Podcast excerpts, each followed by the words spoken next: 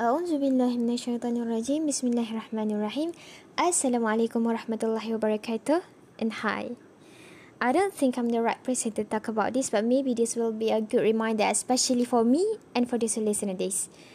Okay, a few weeks ago, uh, Naya join satu Google Meet yang mana dalam Google Meet tu kita orang kena perkenalkan diri kita orang and cakap apa prinsip hidup.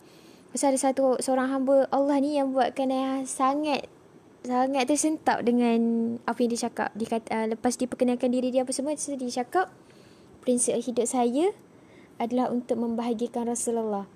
Masya Allah, bagusnya. Macam, ya Allah. Cuba kita muhasabah balik kita sendiri. Dalam hidup kita, pernah tak sekali kita fikir, benda yang aku buat ni Rasulullah suka tak? Benda yang aku buat ni, Rasulullah bahagia tak? Rasulullah reda tak? Ya Allah, macam kita usahakan nak berfikir, macam selalunya, nak usahakan nak berfikir macam tu, nak selawat dekat Rasulullah setiap hari pun kadang-kadang lupa. Nak cakapnya, Ya Allah, bagusnya. Bagusnya dia ni. Hidup untuk membahagikan Rasulullah.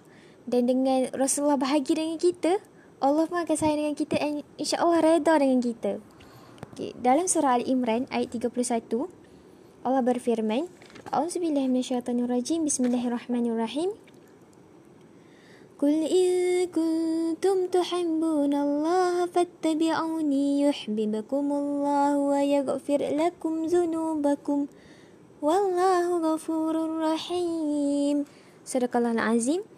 Mafhumnya katakanlah Muhammad, jika kamu mencintai Allah, ikutilah aku, nescaya Allah mencintaimu dan mengampuni dosa-dosamu. Allah Maha Pengampun, Maha Penyayang.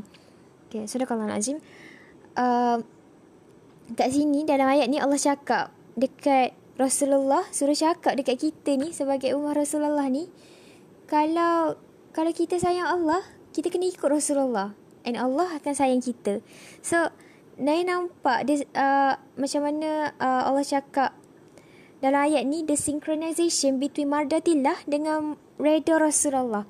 Bila Rasulullah reda dengan kita maka Allah pun akan reda dan sayang dengan kita. So so why not? Uh, instead of uh, kita kan selalu minta ya Allah redailah aku rahmatilah aku. Kita tambah pula dalam doa kita ya Allah uh, jadikanlah apa pekerjaan apa yang aku buat dalam hidup aku ni diradai Rasulullah. Sebab Rasulullah dah buat macam-macam untuk kita untuk kita dapat apa yang kita ada sekarang. Okey dalam Islam ada dua nikmat yang paling besar Nikmat apa? Iaitu nikmat iman dan nikmat Islam. Betapa besar nikmat iman dan nikmat Islam ni?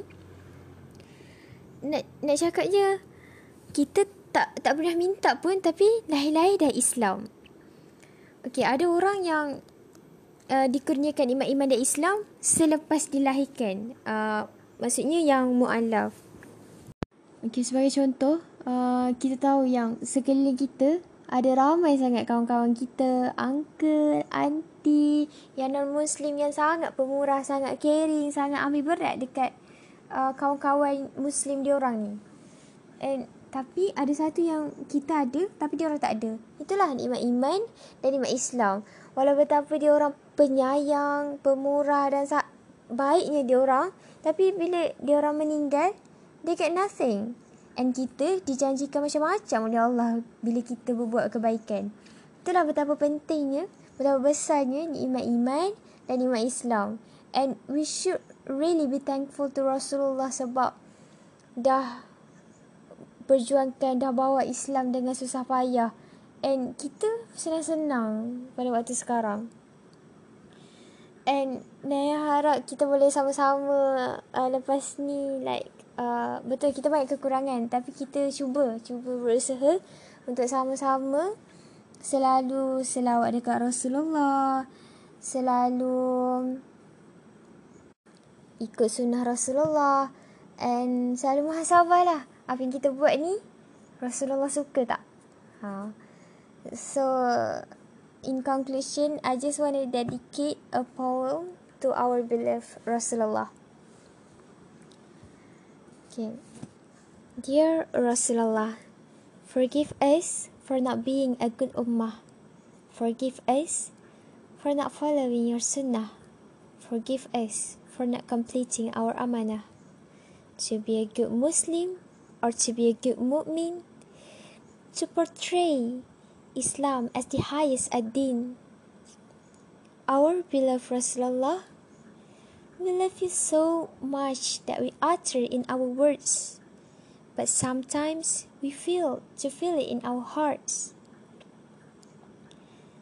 Dear Rasulullah, thank you for everything that you did. Thank you for everything that you sacrificed for us. Thank you for loving us. Dedicated to our beloved Rasulullah. Allahumma salli ala Sayyidina Muhammad wa ala alihi wa sahbihi wa sallam. Wallahu a'lam.